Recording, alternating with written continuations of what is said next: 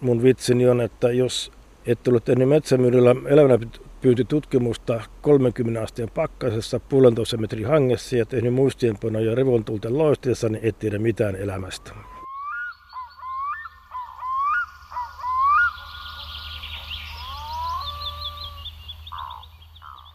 Mikään myyrälajimme ei ole saavuttanut sellaista kuuluisuutta kuin tunturisopuli, Lapin kerojen värikäs asukas. Tunturisopulin ovat tehneet kuuluisaksi sen äkilliset joukkoilmaantumiset etäälle korkeista tuntureista. Niitä koskevat kuvaukset ovat kauan olleet tämän lajin esittelyjen olennaisena sisältönä. Milloin ovat vaeltavat sopulit täyttäneet kaupungin torit? Milloin niitä on ilmaantunut johonkin vuonoon sellaisin määrin, että laivalta on kulunut neljännestunti lauman läpäisemiseen? Kerran on sopuleita juossut suoraan Oslon eläinmuseon ovesta sisään. Kertomukset pitänevät pääpiirteen paikkansa, mutta niitä tutkittaessa ja ylistettäessä on mielikuvitus monesti saanut luvattoman suuren vallan. Vielä viime vuosisadalla muuan nimekäs eläintieteilijä piti mahdollisena, että pyörre tuuli kuljettaa sopuleita tunturilailta suoraan mereen. Vieläkin kertoo yleistajuinen kirjallisuus sopulilaumoista, jotka yhtenäisen maton tavoin vyöryvät tuntureilta valtamereen jättää jälkeensä kasvittoman uran. Lapin asukkaiden keskuudessa taas sopulivailuksiin liittyy pelonsekaista taikauskoa. Ne ennustavat sotaa. Näin kirjoittaa Olavi Kalela Otavan Suomen nisäkkäät kirjassa vuonna 1972. Hän oli aikanaan maailman kuulu pikkunisäkäs tutkija, ja hän itse lumoutui tunturisopuleista jo vuonna 1938 suuren sopulivaelluksen aikaan. Kirjoituksessaan hän mainitsee myös sen, että Olaus Magnus Pohjoisten kansojen historia teoksessaan 1500-luvulla kirjoittaa, että ehkä onkin niin, että sopulit syntyvät itse asiassa hedelmällisistä pilvistä ja satavat sieltä sitten toisinaan alas. No, Kalelan ajatukset kulkivat aika eri ratoja, mutta häntäkin mietitytti se, että missä sopulit ovat silloin, kun niitä ei ole. Mikä on se alkukoti, jossa eläimet lymyilevät hiljaisina vuosina ennen kuin ne sitten lisääntyvät ja levittäytyvät kaikkialle. Kerrotaan, että Kalelan retkikunta teki aika ikimuistoisen retken Norjan parastunturille. Kulkuneuvona oli paikallisen Jaakon ohjastama saksalaisarmeijalta periytynyt telamaasturi. Sen perärekeen sidottiin sitten nojatuoleja ja siellä seurue kökötti juhlavasti retken aikana. Ja reissu oli ilmeisen onnistunutkin, koska sieltä ikilumen ja jäätiköiden keskeltä löytyi ilmeisesti tunturisopulien jätöksiä. Suurtuntureiden luontokirjassa kuvauksen tästä kuuluisasta retkestä on kirjoittanut Asko Kaikusalo, ja hän on toinen legendaarinen hahmo suomalaisen myyrätutkimuksen historiassa. Humoristi, taitava myyrien tuntija, ainutlaatuinen, lumoava hahmo. Ja siltä vaikuttaa, että myyräinnostus on kulkenut niin kuin viestikapula tutkijalta toiselle, sillä Kaikusalon tarinoita päätyy kuulemaan myös Heikki Henttonen koulupoikana, ja niin hän tuli alun perin tempaistuksi myyrätutkimuksen maailmaan. No se alkoi kouluaikana. Meillä oli Helsingin Norsissa luontoseura ja tuota, minä ja pari luokkatoverini, edesvennyt Olli Järvinen ja, ja pari muutakin, niin oppikoulun kolmannen luokalla, eli 13-vuotiaana mentiin luontoseuraan ja siinä ei vähäkään katteli lintuja kuin kaikki muutkin, mutta sitten, sitten kävi niin, että Asko Kaikusalo, kuuluisa kieku, joka oli samasta koulusta, ollut samassa luontoseurassa aikanaan 10 vuotta vanhempaa ikäkurssia, niin hän kerran syksyssä kävi pitämässä kuuluisan esityksessä. Kieku oli loistava verbalisti, humoristi ja hänen, hänen vuotuinen esiintymisensä oli suuri tapahtuma. Ja sitten silloin 64 syksyllä Kieku sanoi esityksessä lopussa, että hän tarvitsisi vähän pyyntiapua talolla täällä Helsingin seudulla, kun hän itse on Kilpisjärvellä. Ja minä hän ilmoittauduin ja siinä se oli. En, en ole päässyt myyristä eroon sen jälkeen. Mutta siis suomalainen myyrätutkimus, silloin itse asiassa tosi pitkät perinteet, eikö niin? Kyllä on, että, että meillähän Olavi Kalela oli myyrätutkijoiden guru meillä. Olavi Kalela oli alun, alun perin lintumies, mutta sitten hän jo ennen sotia kiinnostui sopulivaelluksista ja sitten sodan jälkeen hän, hän kävi ensi kerran Kilpisjärvellä vuonna 1946 ja sitten 1949 lähtien Kilpisjärvellä ollaan tehty joka vuosi pyyntejä ja 52 lähtien on vielä niin vuoden aikainen tietoja, että on sekä keväällä että syksyllä. Ja mä olen sitten itse tehnyt, ollut mukana siinä vuodesta 70 lähtien. Ja kiekon niin suuri merkitys mulla oli myöskin se, että, että kiekon kautta minä jo koulupoikana tutustuin Olavi Kalelaan. Eli mä olin jo 16-vuotiaana kuuntelemassa yliopistolla Kalelan sopuliluentoja ja, ja sitten kun 70 keväällä pääsin ylioppilaaksi, niin välittömästi Lappiin Kalelan sopuli orjaksi, niin kuin sanottiin, joka oli vielä siinä mielessä uskomaton tuuri, että vuonna 70 oli se kaikkien aikojen sopulivaellus. Ei mitään ihanampaa voi nuorelle pojalle olla kuin juosta koko kesä sopulien kanssa.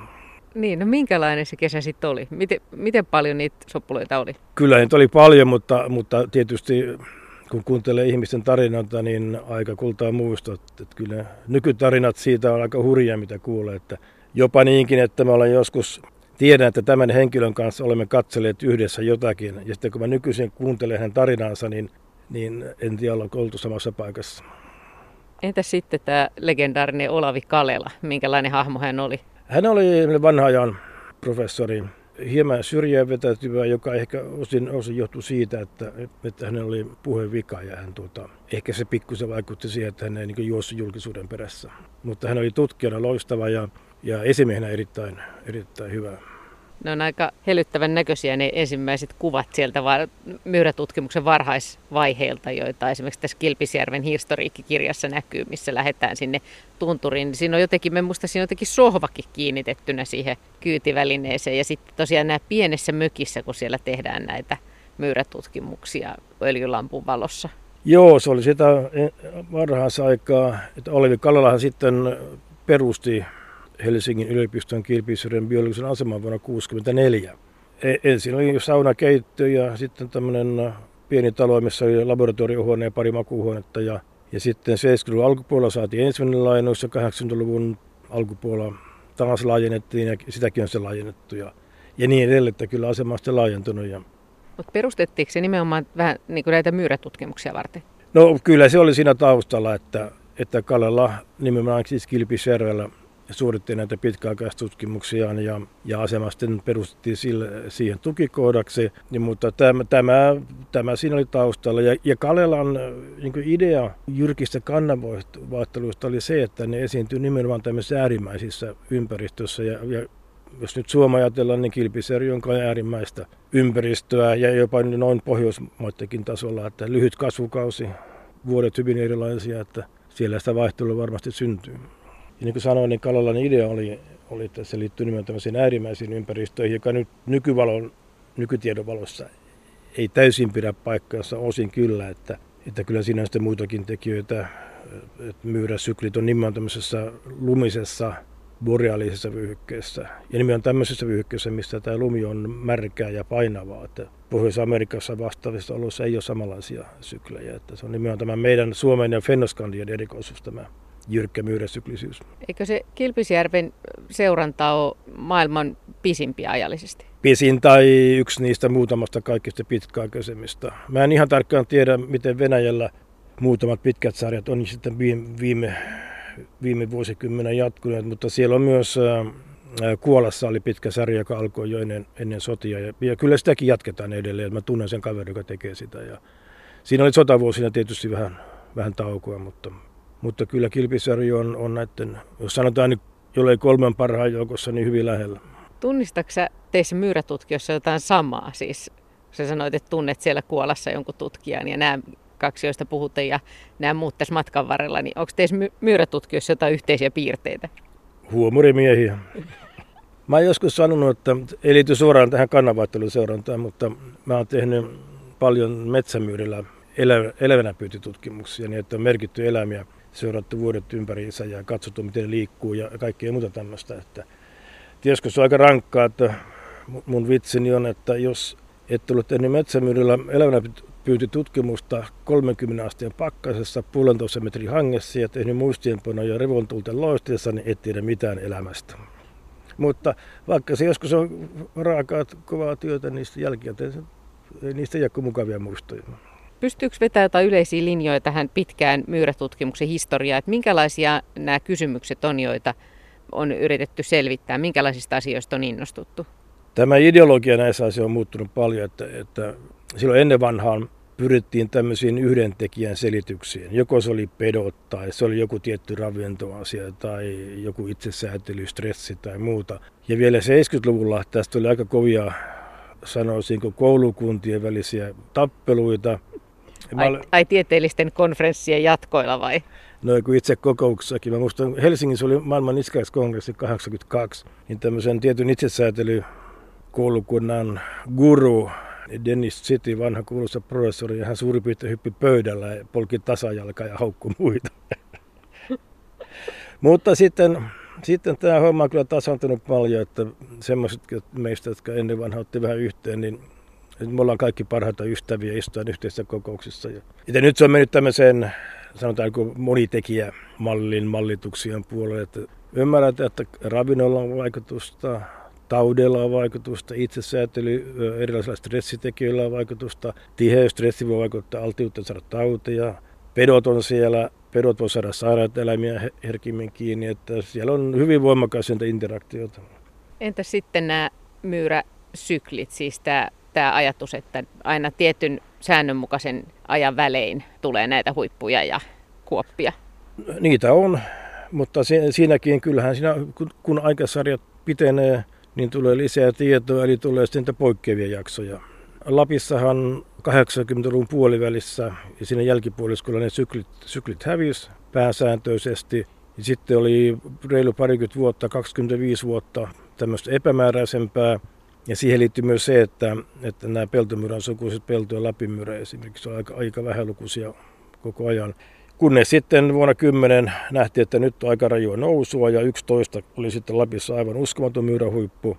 Ja nyt toisaiseksi tämä myyräsykli on palannut Lapissa. Saa nähdä sitten kuinka pitkään. Vaan eteläpuoliskossa oli, oli aika säännöllistä syklisyyttä 90-luvun puoliväliin, ainakin tuolta 60-luvulta lähtien. Ja 90-luvun jälkipuolisko oli tämmöinen vaimempi vaihe, mutta sitten taas viime vuosikymmenellä syklit vain voimistui ja 08 oli Etelä-Suomessa kaikkien aikojen myyrähuippu.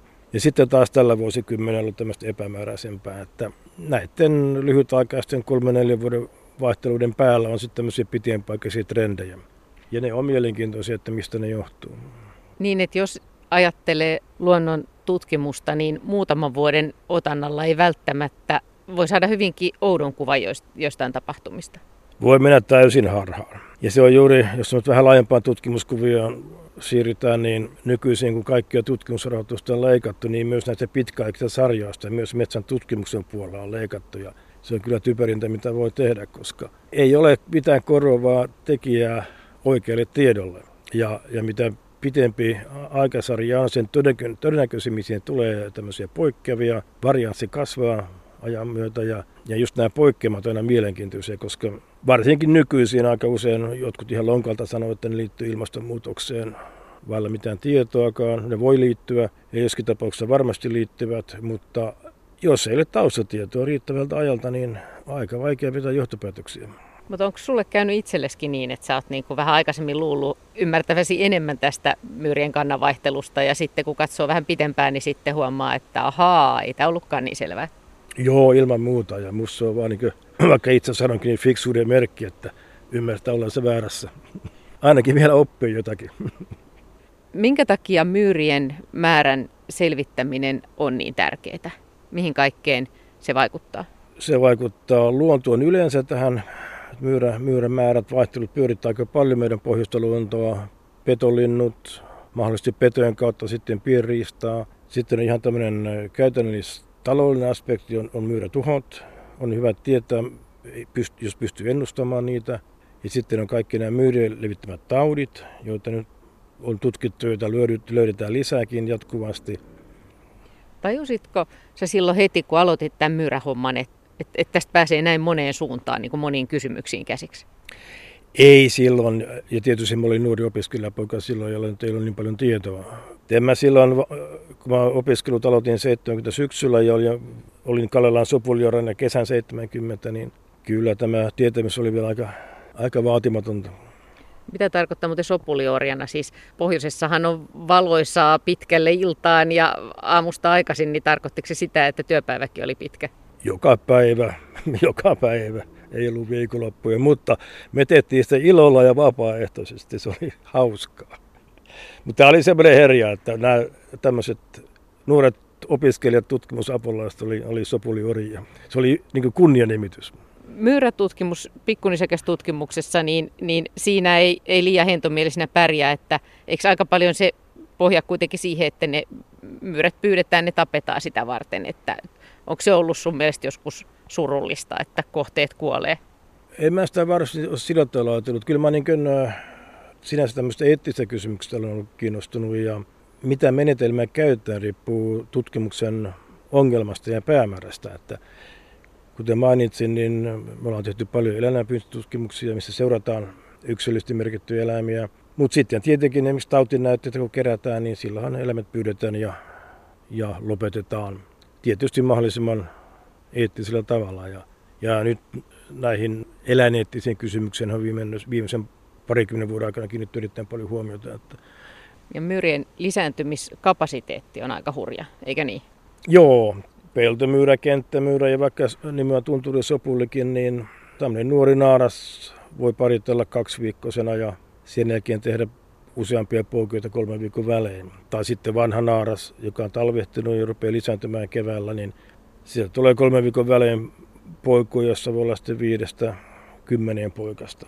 Poikoja koko vähän riippuu lajista, että jollakin metsämyyrällä on yleensä kolmesta viiteen kuuteen poikasta. Peltomyrällä vähän enemmän, Soprilla taitaa olla, onko mä 11 poikasta isommassa poikuessa. No mistä, jos puhutaan näistä myyristä ja sopuleista, niin mistä me tiedetään eniten ja mikä on eniten, niin kuin, mitkä on eniten hämärän peitossa, mitkä lajit esimerkiksi? Tai, tai asiat niiden elämässä? No lajeista niin tietenkin metsämyyrää on Euroopassa kokonaisuudessaan tutkittu hyvin paljon, koska se on, se on yleinen kaikkialla, selvittää tauteja, muun muassa tämä myyräkuume ja niin edelleen, että metsämyyrästä on hyvin paljon tietoa. Ja sitten on toisessa päässä joku sopuli, josta kyllä siitäkin tiedetään aika paljon, mutta joka on sitten niin eksoottinen kaikessa käyttäytymisessään ja vaelluksissaan, että se sinänsä kerää niin paljon huomiota. Ja silloin kun, kun sopulilta tulee, niin kaikki muu meinaa unohtuu, niin kuin me sanotaan. Sitten on näitä... Nimenomaan siis tunturisopuli. Tunturisopuli nimenomaan. Kyllähän metsäsopulikin on erittäin mielenkiintoinen, mutta se on vähän epämääräisempi. Onko se muuten näiden pahamaineisten Disney-elokuvien syytä, kun on näissä leffoissa kuulemma tehty näitä sopuli, sopulihuijauksia, että on pistetty sopulia jyrkänteeltä menemään ja siitä on tullut se mielikuva, että ne jopa itse tuhoisesti niin kuin syöksyvät veteen. Joo, tämä on se Disneyn Valkean Pohjolan kuuluisa. Siinä on niin todellinen feikki tarina, että ne käyttää siinä kaulussopuleita. Ne pyydettiin Point Barrowsta Alaskan pohjoisrannalta. Lemmussuvun siis oikeita sopuleita ei sinä vuonna ollut näkyvillä ja sitten Eskimopojat sai dollarin per kaulussopuli. Ja sitten ne lennätettiin Los Angelesin Disney studioilla ja tämä on kaikki niin kuin studiossa feikattu tämä sopulien merien syöksyminen. Siellä avustajat harjalla työnsä niitä jyrkänteeltä alas. Ja niin kuin tutkijan kannalta siinä on siinä on väärä käyttäytyminen, siinä on väärä laji, siinä on jopa väärä eläinsuku, että siinä on kyllä niin kuin, aika syvällä liikutaan tässä huijauksessa. No mites Heikki Henttonen, jos, jos mietitään tätä sun myyrätutkijan uraa, niin kaikkea on varmaan, tämä on vähän vaikea kysyä, että kaikki on varmaan sattunut, mutta mitä jos säkkiin nyt sanosti jotain, niin onko sattunut jotain erityisiä kommelluksia tai mitkä on ollut hienoja hetkiä uran varrella? No on ollut monenlaisia tapahtumia, hienoja hetkiä, aina kun keksii jotakin uutta. Ja ehkä semmoisia yksittäisiä uusia tapahtumia tullaan eniten tällä loistautipuolella, kun keksi, löytää jonkun uuden loislajin tai löydetään uusia, uusia jyrsijöiden kantamia viruksia, keksitään miten ne leviää. Ja sitten tietysti on näitä omia kokemuksia, mitä on itse sairastanut ja Myyräkuume mulla oli jo vuonna 1974 ennen kuin sitä virusta edes tunnettiin ja se on ollut mun elämäni yksi onnenpotkuja, että sain sen jo silloin ja sen jälkeen olen voinut täysin huoletta tutkia tätä tautia. Jänisrutto, keuhkokuume mulla oli parikymmentä vuotta sitten ja kaikkea tämmöistä, mutta se on niin kuin tätä tutkijan ammattitautia, minkä silloin voi. Niin kun sä löydät näitä uusia loisia tai tauteja, niin, niin sä et ajattele, niin kuin, että, että yäk tämmöinenkin. Ei, ei, kun sehän on niin en mä nyt vertaa meitä lintubongareihin, mutta tuota, se on semmoinen aha-elämys. Eikä niitä ihminen näitä aha-elämyksiä nyt liikaa elämässään saa. Että hyvä, kun niitä muutaman elämässään saa, niin voi muistella pitkään. No entäs sitten mitkä on niitä semmoisia haastavimpia hetkiä ollut käytännön hommissa, maastotöissä?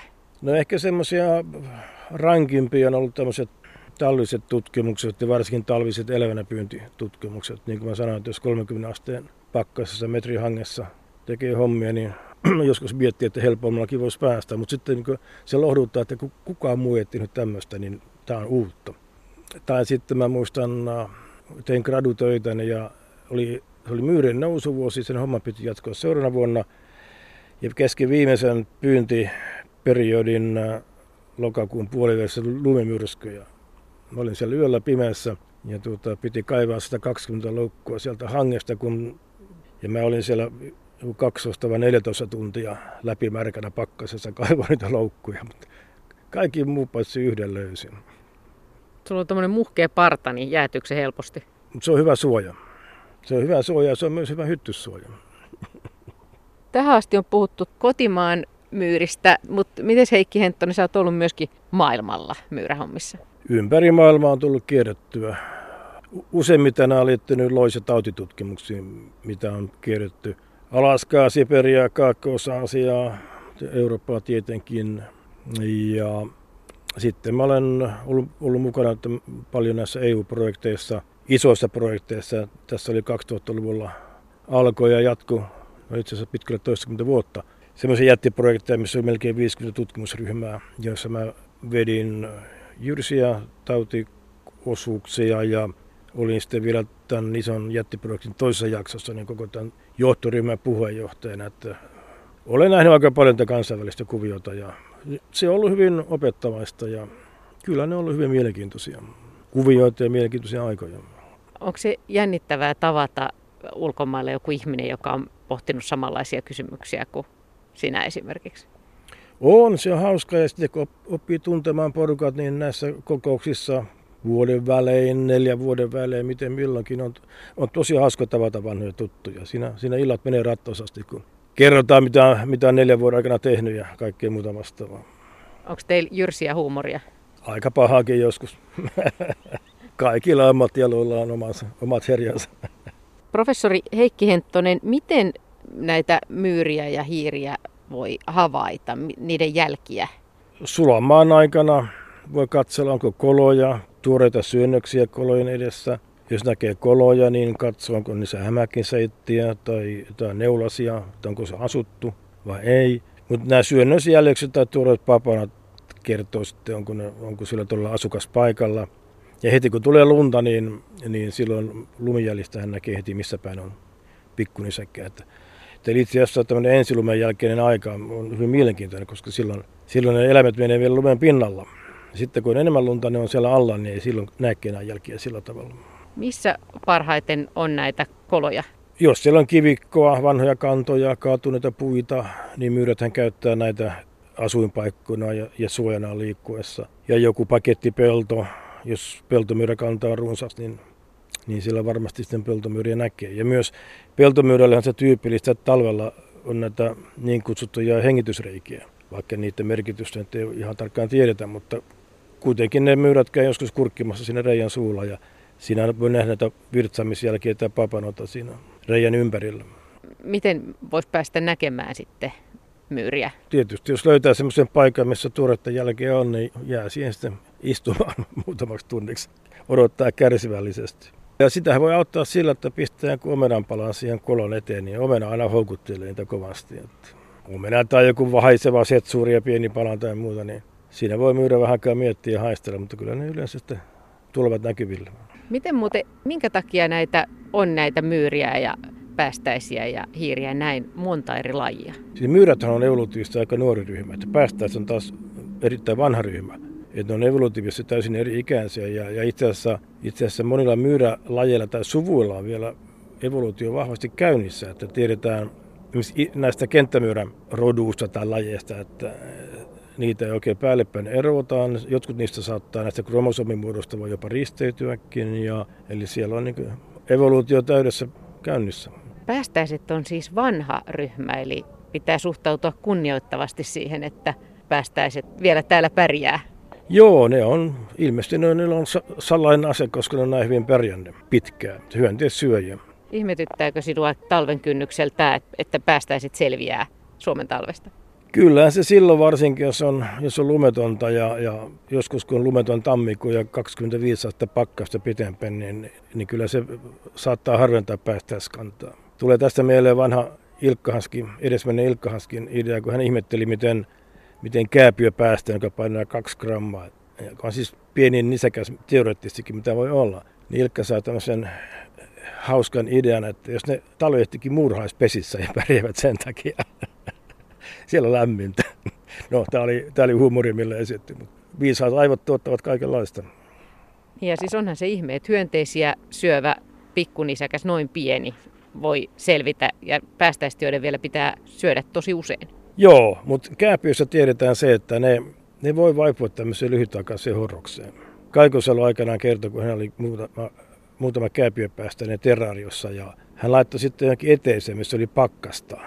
Niin niiden kääpiöiden aktiivisuus laimeni välittömästi, niin ei näkynyt vähänkään ollenkaan. Sitten kun hän nosti sen terrarion taas sisällä lämpimään, niin yhtäkkiä päästä tuli taas täydessä vauhdissa. Ehkä ne säästää energiaa sillä tavalla, että niillä on lyhytaikaista aktiivisuuden laimenemista. Entä sitten se tieto, että päästäisit myös pienenevät talveaikana? No joo, se on myös, liittyy tähän energiaa säästämiseen, että se on kallo kutistuu ja, ja niin edelleen. Että se on, tästä oli lehdistössä joku oikeasti puhetta, mutta täytyy korostaa, että päästösten kallon kutistuminen, niin se keksittiin ensin Suomessa, että professori Heikki Hyvärin aikana sen keksi. Ja kun sitten tästä oli lehdistössä puhetta, oliko viime talvella, niin täytyy todeta vaan, että näissä ulkomaalaisissa artikkeleissa ei taidettu Hyvärisen juttu oikein mainita. Se mainitaan tässä. Joo.